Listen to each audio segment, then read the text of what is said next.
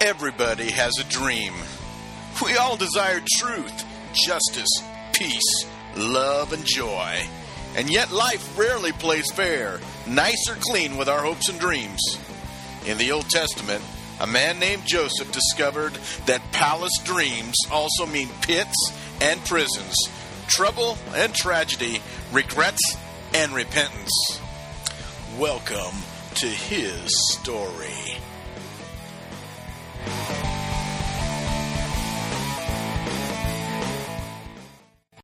Then Joseph remembered his dreams about his brothers and said to them, You are spies.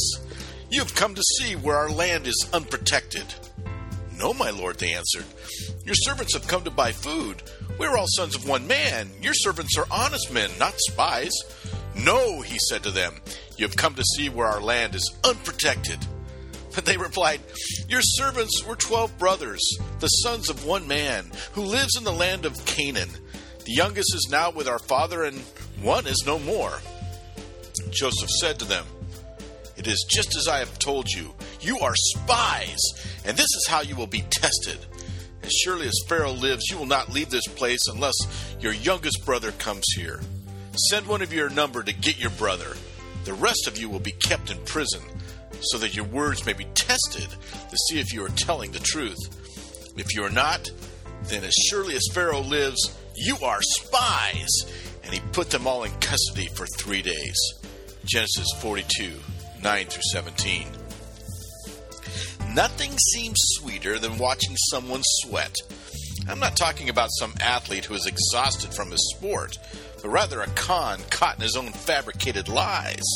The more they talk, the worse it gets. Loose lips sink ships. You know that story. Give enough rope and a fibber will hang or at least sweat bullets. Metaphors abound, so mix it well. This verbal sparring between Joseph and his brothers, who don't know it's him, is sweet and sweaty. It's also funny.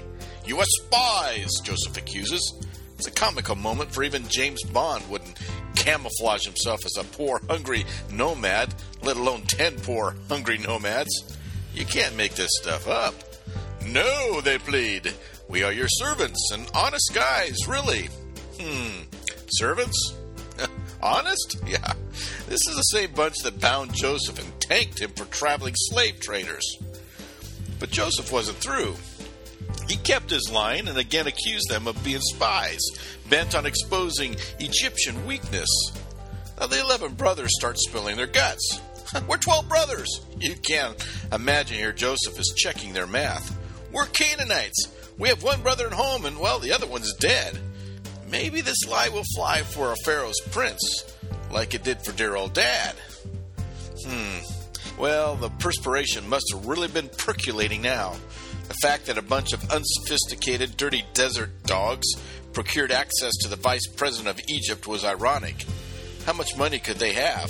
Or power? Could Joseph have seen this one coming? Or saw them coming? You can bet your bottom dollar he dreamed of the day he might confront his brothers. So Joseph ordered the brothers to enjoy a taste of his former life, put them in prison. He knew they were telling the truth, but justice is always sweet. Besides, the youngest brother named Benjamin wasn't party to the family conspiracy, and neither was his dad. So Joseph hatched a plan for a family reunion. He knew his father well. There's no way Jacob would send Benny back to Egypt with a single sibling. His dad would definitely come too. Are there any life lessons in this story? Certainly, what goes around comes around. You can't live a lie forever. Sometimes it's sweet to savor sweat. Honesty isn't lip service. Blood is thicker than water. Be careful who you're calling master. A hungry man is a dangerous man. Sometimes life dishes out justice all by itself. It's sweet when someone sweats bullets, isn't it? Especially if they're blanks to begin with. Isn't God's Word and Joseph's story inspiring? This is Dr. Rick Chromey. Thanks for listening, and may all your dreams come true.